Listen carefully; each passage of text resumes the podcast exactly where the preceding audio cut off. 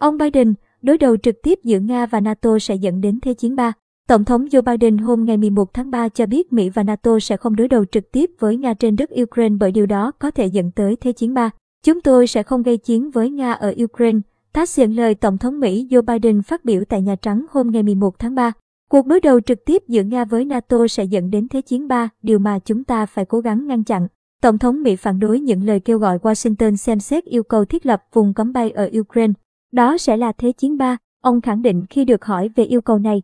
Tuy nhiên, ông Biden cũng không loại trừ khả năng chấp nhận Thế chiến ba nếu Nga tấn công một thành viên NATO. Chúng tôi sẽ tiếp tục sát cánh cùng các đồng minh ở châu Âu và gửi đi thông điệp nhất quán. Chúng tôi sẽ bảo vệ từng tấc lãnh thổ NATO bằng toàn bộ sức mạnh của khối. Với sự đoàn kết, Tổng thống nói, chúng tôi sẽ đáp trả. Đó là Thế chiến ba, nhưng chúng tôi có nghĩa vụ thiêng liêng trên lãnh thổ của các thành viên NATO, ông nhấn mạnh.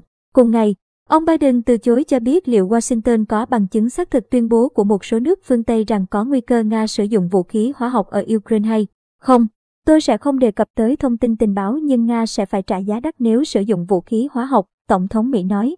Trước đó, Tổng thống Ukraine Volodymyr Zelensky đã liên tục kêu gọi Mỹ và NATO gửi máy bay chiến đấu hoặc thiết lập vùng cấm bay tại Ukraine để đối đầu với Nga.